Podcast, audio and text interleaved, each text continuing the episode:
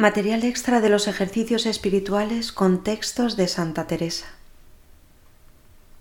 Por una parte me llamaba Dios, por otra yo seguía al mundo.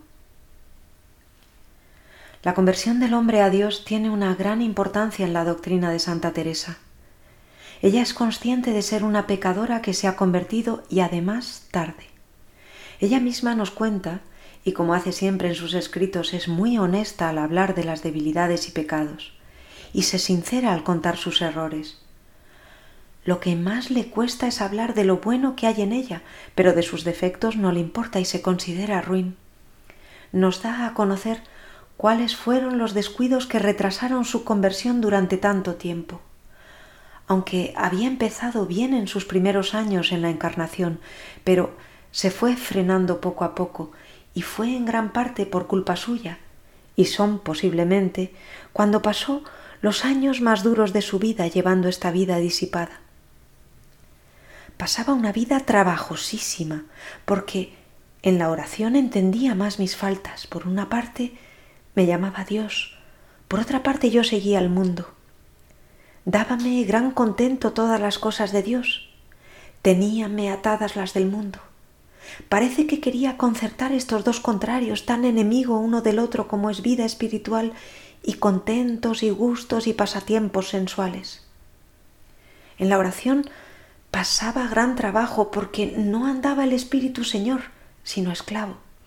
Y así no me podía encerrar dentro de mí, que era todo el modo de proceder que llevaba en la oración, sin encerrar conmigo mil vanidades por no estar arrimada a esta fuerte columna de la oración, pasé este Marte impetuoso casi veinte años, con estas caídas y con levantarme, y mal pues tornaba a caer, y en vida tan baja de perfección que ningún caso casi hacía de los pecados veniales, y los mortales, aunque los temía, no como había de ser, pues no me apartaba de los peligros.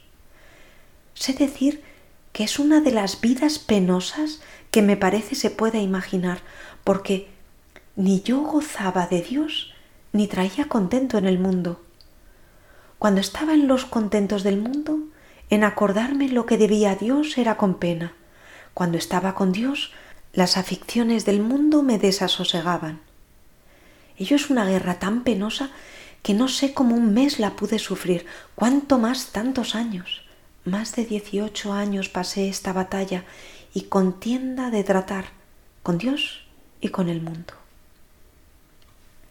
Es aquí donde la santa nos cuenta su vida dividida entre los caminos de Dios y las ataduras del mundo, una vida trabajosísima y de mar tempestuoso, de guerra tan penosa, una verdadera batalla y contienda, no una temporada, sino años y muy duros. Pasé así muchos años que ahora me espanto qué sujeto bastó a sufrir que no dejase lo uno o lo otro. Bien sé que dejar la oración no era ya en mi mano, porque me tenía con las suyas el que me quería para hacerme mayores mercedes. Se encontraba entre el mundo y Dios, con deseos de bien, pero sin determinarse a cambiar. San Ignacio lo llama desolación, en las reglas para sentir lo que sucede en el alma, en la tercera, número 317, dice, llamo desolación así como oscuridad del alma, turbación en ella, inclinación por las cosas bajas y terrenas, inquietud de varias agitaciones y tentaciones, moviendo a desconfianza sin esperanza, sin amor, hallándose el alma toda perezosa, tibia, triste y como separada de su Criador y Señor. Muy importante. Esto creaba en Santa Teresa verdadera angustia, insatisfacción de vida.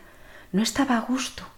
Ella tenía deseo de salir, de reformarse definitivamente, anhelaba abandonar esta enojosa situación.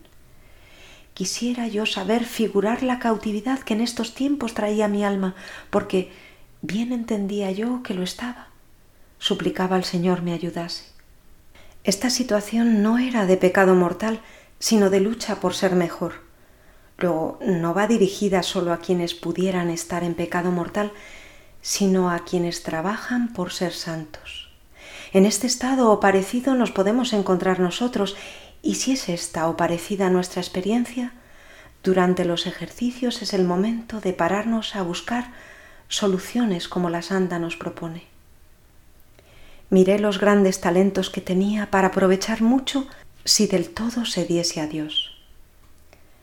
Con los talentos que tengamos cada uno, todos podríamos aprovechar mucho si del todo nos diésemos a Dios, y con este fin hacemos ejercicios espirituales para salir de la tibieza y buscar siempre lo que Dios quiere de nosotros, su voluntad. Deseo grandísimo siento en mí que tenga Dios personas que con todo desasimiento le sirvan y que nada de lo de acá se detengan, porque veo yo que haría más provecho una persona del todo perfecta, con hervor verdadero de amor de Dios, que muchas con tibieza.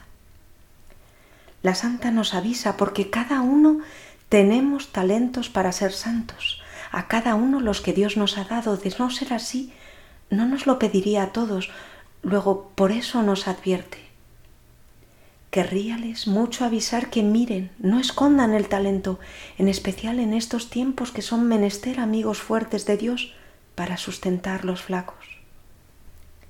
Todos tenemos experiencia que al principio en la vida espiritual suele ser un camino de rosas. Se goza bastante porque se hacen fáciles las cosas de Dios, la oración, la mortificación, la lectura espiritual, las demás virtudes, la confesión, pero por regla general esto se acaba en un momento concreto, a unos antes y a otros más tarde, pero suele suceder y es cuando nos metemos en un estado de aridez de la que tanto han hablado los santos, algo que puede depender de causas muy distintas. Unas veces la más frecuente suele ser por falta de fidelidad de nuestra parte, cosas del mundo sin ser muy graves, pero que son deseos de gustar de pequeñas satisfacciones, vanidades, pasatiempos, curiosidades, en definitiva amor propio. Y poco a poco se va perdiendo el gusto por la oración, se va aflojando en la mortificación. ¿Y qué hacer?